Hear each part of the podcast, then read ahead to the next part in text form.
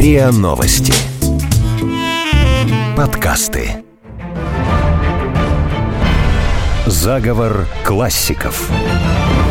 Сын священника, нерадивый, но талантливый студент академии, скандалист, знаток и переводчик древнеримской поэзии, ученый-секретарь Ломоносова, специалист по истории Древней Руси, автор от в духе классицизма, но прославился на века своим эротическим самоиздатом. Эти стихи ценили Карамзин, Батюшков, Пушкин. Его легендарному имени приписали сотни эротических произведений вплоть до конца XX века. Барков – поэт эротической провокации.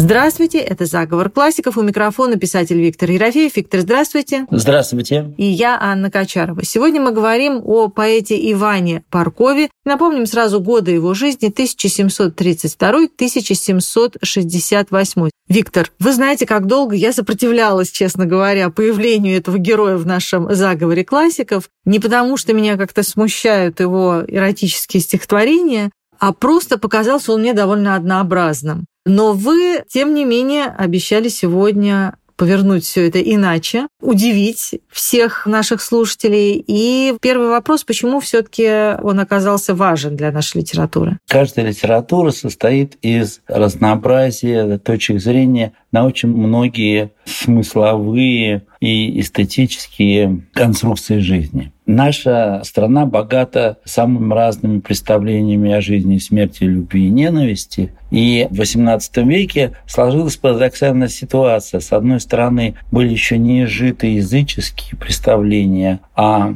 том, что такое любовь, что такое эротика. И мы знаем, что прыгали девушки через костры, юноши тоже. То есть был прекрасный день Ивана Купала и многие другие интересные праздники. А с другой стороны, была очень жесткая политика домостроя, Домострой это было не легенда, а настоящий протокол существования. А еще, с одной стороны, была очень либеральная с точки зрения даже наших дней эротическая жизнь высоких классов, дворянства, петербургской элиты и так далее. И тогда, и, наконец, Екатерины Второе, которое ходит огромное количество легенд. И надо было понять, как литература вообще освещает те самые вопросы, которые жизнь не только ставит, она их поставила, она их объявила, она угу. их подчеркнула, а литература молчит. Она, литература, пишет классические оды, восхваляет царей, немножко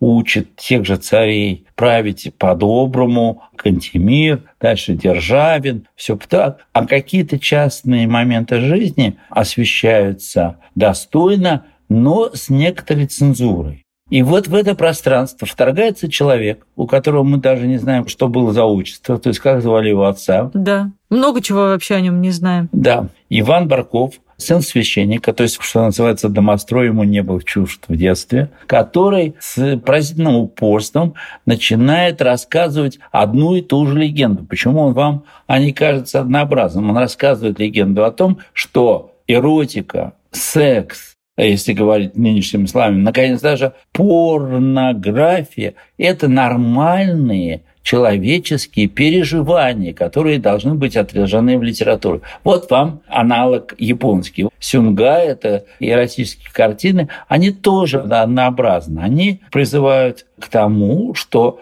та природная, нормальная в кавычках или без кавычек жизнь, она связана вот с таким телесным низом – о котором замечательно говорил Бахтин. Естественно совершенно, что когда очень-очень сильно противостоит официальная и отчасти народная культура этим всем порывам, то человек впадает в однообразие. Он бьет и бьет и бьет по этой стенке. Вот Барков такой и был. Он говорил, ребята, ну просто это нормально заниматься любовью. Это нормально воспевать эту любовь. Об этом говорили древние греки, была Венера, был Приап, и вот я с ними вместе вам про это расскажу. Уже в конце XIX века а, знаменитый словарь Брагауза и Фрона определял как бы его творчество, и даже там было написано вот уже о таком явлении, как барковщина. Давайте вспомним, что же за характеристика дается ему в этом издании. Всероссийскую славу стяжал он себе стихотворными, но не печатанными срамными сочинениями. В огромном количестве списков, разошедшимися среди российских любителей пикантного чтения. Слава эта так велика, что создался особый термин «барковщина», и Баркову сплошь да рядом приписываются вещи, которые совсем ему не принадлежат. Виктор, вы уже сказали о таком телесном низе по Бахтину, которое занимает Барков. В нашей, если не таблице, но в таком как бы пантеоне русских писателей он занимает исключительно эту позицию или все-таки он разный? Во-первых, это человек, который не просто как создатель народной частушки или народного анекдота вторгается в наше сознание с матом, с какими-то, условно говоря, пошлыми идеями и так далее. Это человек, который замечательный был переводчик с латинского, наконец, это ученый, секретаря самого Ломоносова. Мы, кстати, об этом и говорили с вами в нашем выпуске о Ломоносове. Мы, когда работали над Ломоносовым, говорили, что Барков ему помогал. Ну, помогал в рабочее время заниматься учеными делами, а вне рабочие они довольно сильно выпивали, особенно последние годы Ломоносова. Угу. В общем, это была сильная дружба, и, естественно, я прекрасно представляю себе, что Ломоносов все эти стихи знал наизусть. А может, если не наизусть, то хорошо их знал Баркова. Я еще раз хочу подчеркнуть, что эпоха была крайне парадоксальная. То есть, с одной стороны, мы встречаемся там с какой-то еще жуткой древнерусской архаикой, и архаикой патриархальной, и архаикой языческой. Мы встречаемся с православным представлением о добре и зле, и в то же время вот такой разгул. Причем такой разгул, который впоследствии мог только появиться в Серебряном веке. То есть викторианский век коснулся и России после пушкинское время. Мне кажется, что Барков, он должен был появиться. Другое дело, почему он появился с большим количеством матерных слов. Тут он шокировал огромное количество людей. Мы этих слов, конечно, в нашей передаче вообще здесь употреблять не будем. Будем даже и без намеков действовать. Просто скажем о том, что он воспевал те вещи, которые присущи природе человека, но эта природа эти вещи иногда скрывает. И здесь он поступал достаточно откровенно. Он, посмотрите, предисловии к своей книге «Девичья игрушка», он просто посвящал это женщине и писал о том, что вот он расскажет то, то, что он расскажет. Ничего не будет скрывать. Ну, давайте вспомним некоторые его строки, в которых как бы заключено вот его кредо. «Встань, Ванька, пробудися, день радости настал. Скачи, пой, веселися, на землю плод твой пал. Герои, вам я насмехаюсь, скупых я не могу терпеть. Ничем в всем мире не прельщаюсь. Хочу лишь в воле жить и петь. Продолжаем разговор о поэте Иване Баркове, современнике Ломоносова. Виктор, мы уже сказали о том, что о нем мало известно, но упомянули и о том, что он был сыном священника, работал секретарем Ломоносова. Но а что еще нам известно? Потому что есть и разные версии, какое было у него отчество. И даже есть разные версии смерти, и некоторые весьма пикантные, скажем так. Но он вообще был пикантным человеком и большим скандалистом. Его гнали из академии, где он учился он ни в какие рамки не укладывался. То есть это был такой человек, который, видимо, своим характером и создал вот это направление в поэзии, которое можно охарактеризовать как такая эротическая лава, которая сползает на читателя XVIII века, и тот не знает, что с ней делать. Конечно, он скандалист. И пороли его розгами, и таскали его в тайную полицию, потому что он кричал слово и дело, когда на него накинулись как раз его избивать, и поэтому слово и дело, то значит, он что-то знает про политические дела, связанные с царями. В общем, он варился в этом страшном вареве скандала, но его стихи, естественно, совершенно каким-то образом отражают его тоже характер. То есть эти стихи человека, который не боится сказать то, что боятся сказать другие. Давайте послушаем его самооценку, посмотрим, как он себя представлял, потому что мне кажется, что он довольно адекватно видел, что он делает. Ломоносов твердит Баркову, «Не знаешь, Иван, цены себе, поверь, не знаешь, но он-то знает о чем повествует исторический анекдот. Похмельный Барков вваливается в дом драматурга Сумарокова и величает его первым русским стихотворцем. Когда растаявший Сумароков наливает гостю водки, тот уже в дверях кричит «Александр Петрович, я тебе солгал! Первый-то русский стихотворец я, второй — Ломоносов, а ты только что третий». Говорят, Сумароков в тот вечер едва не зарезал Баркова. При словах «поэт-скандалист» неминуемо, я думаю, у всех в памяти возникает более поздний поэт Есенин. Можно ли их как-то сравнить и сопоставить даже? Мне кажется, что это просто наш Барков сегодняшний, Иван Семенович, если только отчество было правильным. Если он был Семеновичем, Его да. некоторые его называли Иван Ивановичем тоже. Иван Барков – это такой Есенин XVIII века. То есть он охотно вторгался в сферу скандала, но в то же время считал, что скандалистом является не он сам, Мгм. а та среда, которая не дозрела до него, так же, как и Есенин. То есть он пользуется матом, потому что эти органы, эти части тела, эти действия, они требуют этих слов, но просто общество не готово их принять, потому что оно, скажем так, пуританское, оно лицемерное. Оно глупое, оно недальновидное. А он вот такой рубаха-парень. Надо сказать, что Есенин в этом смысле тоже не считал, что он скандалист. Он просто нормально существовал в жизни, из жизни выдавливал его из этой нормальной, а с точки зрения жизни скандальной среды, потому что было несоответствие. Вообще, я вам должен сказать, что писатели обычно не скандалят.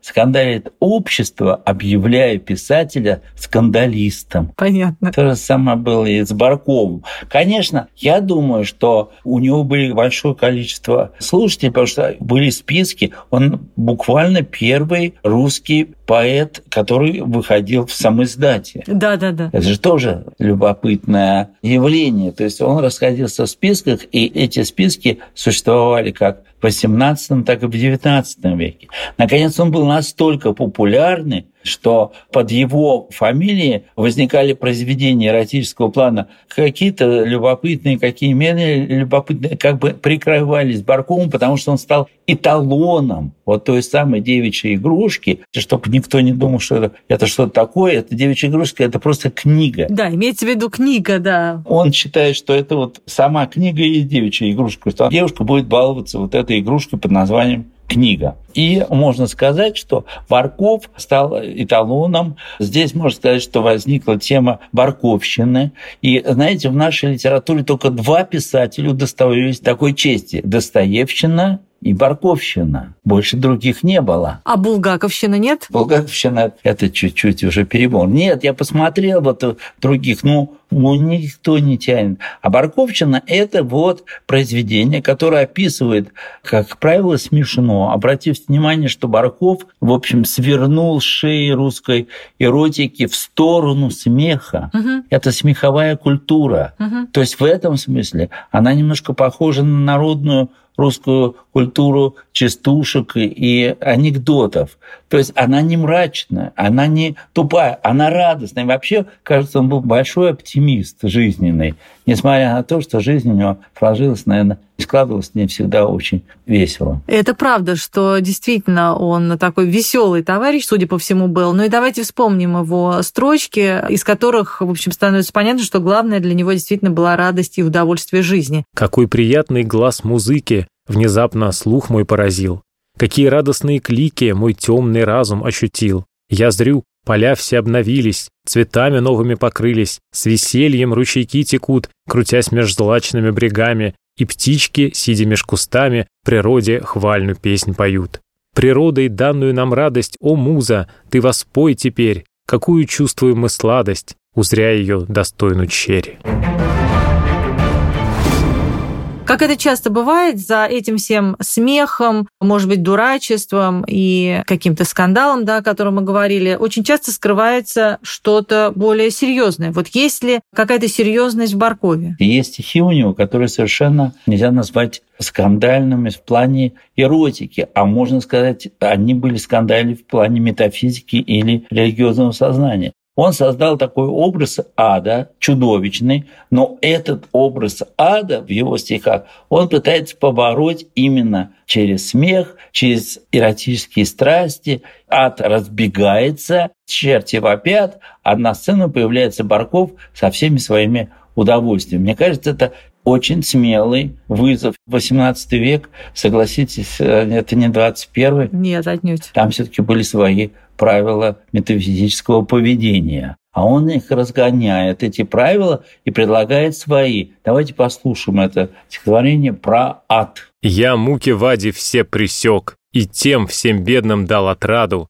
Ко мне весь ад поспешно тек, великому подобие стаду оставив в Тартаре свой труд и гарпии, и евмениды, и демонов пристрашные виды, все в запуске ко мне бегут. Но все-таки чего было в нем больше? Вот этой серьезности и, может быть, даже какой-то глубины, или все-таки дурачество, хулиганства и, ну, в общем, какой-то поверхностности? Я думаю, было всего много. И того, и другого, и третьего, и десятого. Я сразу с вами согласился. Конечно, есть некоторое однообразие и в привлечении богов древних греков, так свидетельство о том, что это нужно делать, заниматься физической любовью, и, в общем, призывом того, что это нормальное природное поведение человека любить женщин, да, но с другой стороны, мне кажется, что он все-таки в русской культуре действительно становится вот очень важным таким элементом нашей литературной таблицы, условно говоря, нашей псевдо-менделеевской, угу. потому что он заполняет ту клетку, которая была пустой. Еще раз говорю, это клетка с веселого, радостного отношения к эротической жизни.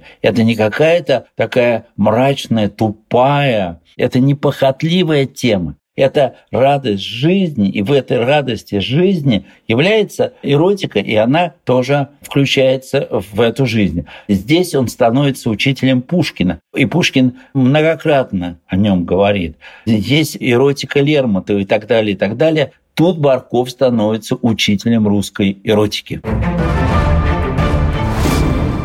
Говорим мы сегодня о поэте Иване Баркове. Виктор, я вспоминаю, как в школе в каком-то подростковом возрасте, в классе там седьмом, наверное, или восьмом, начинали передавать одноклассники друг другу какие-то эротические стихи Пушкина, и это было таким откровением, что вот наше солнце русской поэзии наше все писало еще и так, и как раз у кого-то из современных исследователей, э, готовясь к нашей программе, я прочитала, что Пушкин такой как бы следующий Барков вот в смысле этих откровенных стихов. А так ли это действительно? Оказал ли первое влияние на второго? В смысле Барков на Пушкина хронологически? У Пушкина было несколько учителей, и, кстати говоря, не только русские, но и зарубежные, французские поэты, ну и Байрон, конечно. Но среди всех этих ребят важных для истории мировой культуры был и Барков. И Пушкин многократно упоминал Баркова в своем творчестве, многократно создавал его миф и отказывался следовать за ним и одновременно ценил его очень высоко. И посмотрите, у нас есть замечательное письмо Пушкина к сыну его друга. Это сын Вяземского, который Пушкин неожиданным образом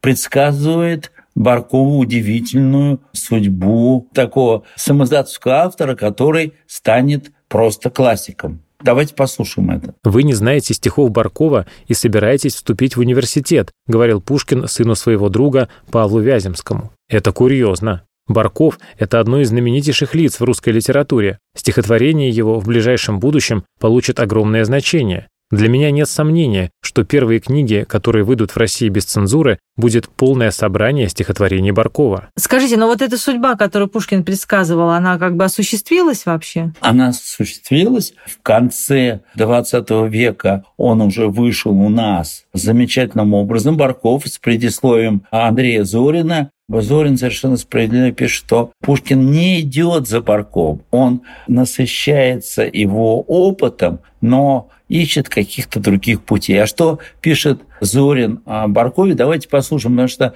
это уже мнение совершенно нового поколения, то есть это практически уже 21 век, и как он пристает нам сейчас, Барков, Это как раз и видно из предисловия Зорина к полным текстам девичьей игрушки Баркова, куда включены и другие эротические произведения. Они как мухи налетели в эту комнату. По мнению современного исследователя Баркова Андрея Зорина, уже в пушкинскую эпоху миф о Баркове заслонил его сочинение, и поэт стал выполнять в российской литературной мифологии функции своего рода бога Приапа, символа сексуальной мощи и витальности. В традиционно атрибутируемой Пушкину поэме «Тень Баркова» родоначальник срамной поэзии является герою в момент мужских затруднений.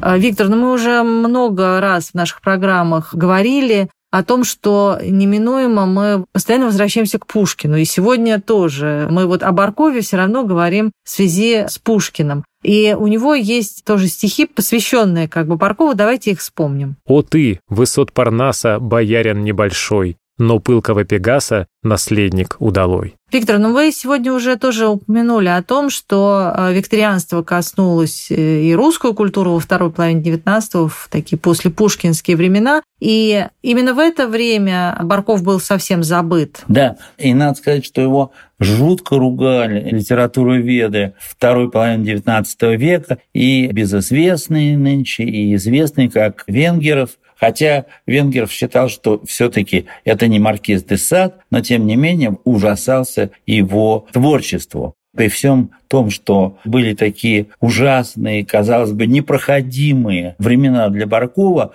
вы знаете, я подумал, что Барков, между нами говоря, это Ванька встанька русской литературы. Это прекрасно, да. Его били-били, а он все равно вставал. Угу. Я хочу сказать, что сейчас он как раз находится в стоячем положении. То есть он никого уж так сильно не шокирует. Все мы знаем те слова, которые он употребляет. Кто-то их готов принимать в литературе, кто-то нет. Но все мы знаем эти слова. И все мы понимаем, что Барков прежде всего боролся за какую-то естественность человеческого существования. Получилось ли у него это в полную меру? Нет. Звучат ли эти стихи звоном пушкинской лиры, или они гораздо слабее? Конечно, гораздо слабее, но тем не менее все это нам дало возможность в конечном счете сказать, что наша поэзия рассмотрела и этот угол человеческой жизни, пришла к выводу, что этот угол может быть не только запретно и не только порочный, но и смешной, веселый и порою очень продуктивный. Но и еще есть интригующий момент, связанный с его биографией, о которой действительно мало там очень сведений но, тем не менее, вот вопрос его ухода из жизни, там несколько версий. Подстать, мне кажется, самому герою. Вот здесь миф, по-моему, победил все, потому что есть несколько версий, но все почему-то сходятся с той версии, что он провалился в нужник, захлебнулся и погиб. Я думаю, что такая викторианская версия, что расписал такие гадости, так и вот они в дерьме.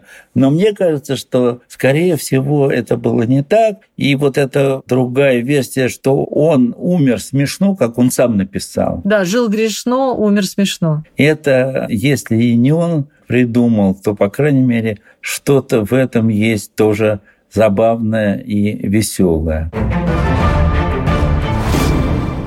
Мы сегодня уже поговорили и о фривольных стихах Баркова, и о том, как он описывает ад, да, куда он спускается, и об удовольствии, кстати, тоже, которые занимали особое место в его стихах. Но был ведь еще лирический герой, как в школьном сочинении, лирический герой Баркова. Вот он каким был? Тоже ведь нестандартным. Да, и, надо сказать, не ограничился только физической любовью. Он любил выпить, он любил повеселиться, то, что называется сейчас потусоваться. Он воспевал не только Венеру, но и богов, любящих выпить. Бахуса. Бахуса, да, тоже успевал. Ну, то есть был такой же, как и сам Барков в какой-то степени, да, по характеру? Здесь лирические герои, сам Барков, конечно, часто пересекались, иногда соответствуют друг другу, но в любом стихотворении, даже если герой очень близко сочетается с поэтом, все равно сама система художественного мышления, она все равно проводит тонкую грань между лирическим героем и автором. Буян я сделался, ахальник, гремлю уж более как сверчок, Хлебнул вина, разверлась глотка, вознесся голос до небес. Ревет во мне и хмель, и водка, шумит дуброва, воет лес, трепещет твердь, и бездны бьются.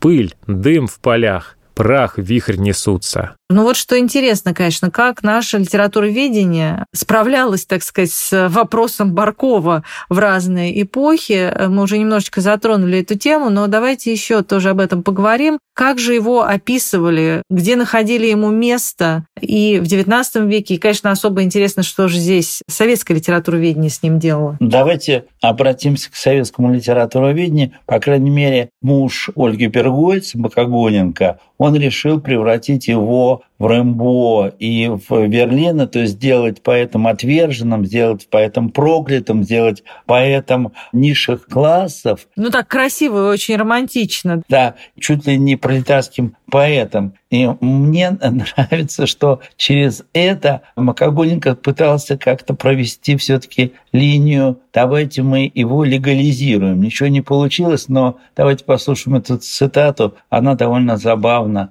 для советского литературоведения. В советское время, чтобы реабилитировать Баркова, предпринимались попытки сделать из него проклятого поэта на манер Рэмбо и Верлена. В статье Георгия Макогоненко «Враг парнасских уз» Барковиана рассматривалась как тотальная пародия на всю жанровую систему русского классицизма. Выворачивая наизнанку сумароковские оды, сатиры, песни и элегии, Барков смело и настойчиво обращал внимание поэтов на живую жизнь, игнорируемую классицизмом, дерзко вводил в поэзию новых героев, близких ему по духу петербургских мастеровых, бурлаков и имщиков.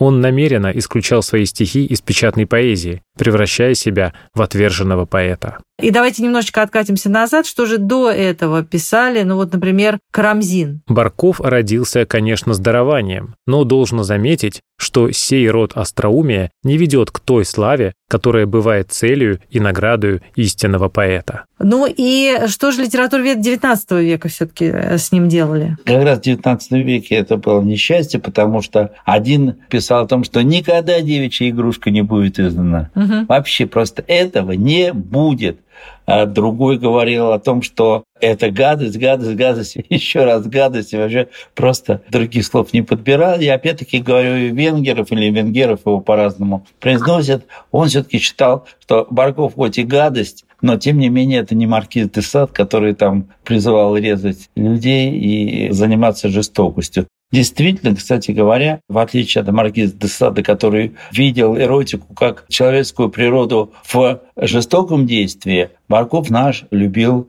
смеяться над своими собственными похождениями. И в этом смысле он был юмористом. Это просто кабацкое сквернословие, сплетенное в стихи. Сквернословие для сквернословия. Это хвостовство цинизма своей грязью. Другой утверждал, Разумеется, девичья игрушка, так называется в некоторых списках собрания мерзостей Баркова, никогда не будет напечатана.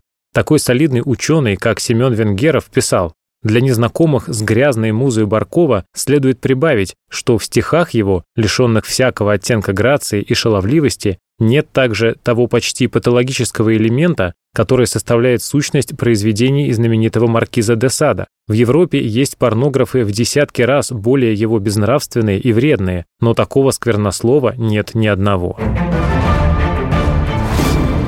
Наверное, самый такой принципиальный вопрос, который хочется мне задать. Мы э, вот говорим о том, что было и то, и все, в общем, разные какие-то темы в его творчестве, что он был веселый, юморист, не юморист. Но все же это хорошая, качественная литература или это все-таки ну, какой-то уже не первый ряд писателей. Самое интересное, что все те литературоведы, которые писали о Баркове, этот вопрос не ставили. Они ставили вопросы тематические, они ставили вопросы мифологические. Значит, Барков как миф, угу. Барков как поэт, употребляющий мат и так далее. А качество стихов очень мало вообще как-то их волновало. Пушкин довольно высоко поднимал Баркова, хотя, с другой стороны, как мы заметили, все-таки не следовал им, и даже в этом четверостище как-то его аккуратно доводил до благородного сословия поэтов, но не давал ему в руки делать великую литературу. Парков для меня, он немножко такой поэт дребезжащего железа. О, интересное сравнение. Его строфы, они дребезжат, как будто вот железные такие обломки на ветру. Это не Пушкин соловьиный поразительный, это не Лермонтов какой-то абсолютно одухотворенностью мистической. И это человек, который имеет талант, это человек, который знает, что он хочет выразить. Это не человек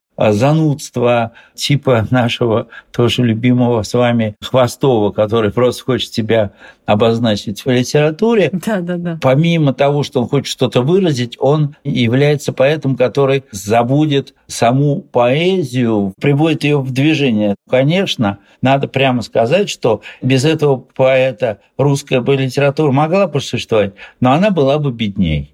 И это надо подчеркнуть. То есть она была беднее, потому что все-таки эту тему мы должны были сами проговорить. Не только должны этим заниматься французы, итальянцы и прочие европейцы. Мы должны были проговорить, Барков это проговорил. И, кстати говоря, он совершенно замечательно. Мне кажется, так благородно и красиво говорит, посвящая девичью игрушку, очевидно, своей возлюбленной, с вымышленным мифическим именем, он красиво говорит о том, что он делает. И, кстати говоря, обратите внимание, проза его в этом предисловии хороша. Приношение Белинде.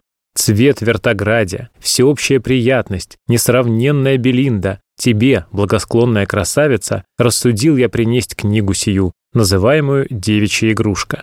Ты рядишься, белишься, румянишься, сидишь перед зеркалом с утра до вечера и чешешь себе волосы, ты охотница ездить на балы, на гулянья, на театральные представления, за тем, что любишь забавы. Но если забавы увеселяют во обществе, то игрушка может утешить наедине. Так, прекрасная Белинда. Вот таким сегодня предстал перед нами поэт Иван Баргов. А я напомню, что слушать эпизоды подкаста «Заговор классиков» вы можете на сайте ria.ru в приложениях Apple Podcast, CastBox или SoundStream. Подписывайтесь, комментируйте и делитесь с друзьями. Заговор классиков.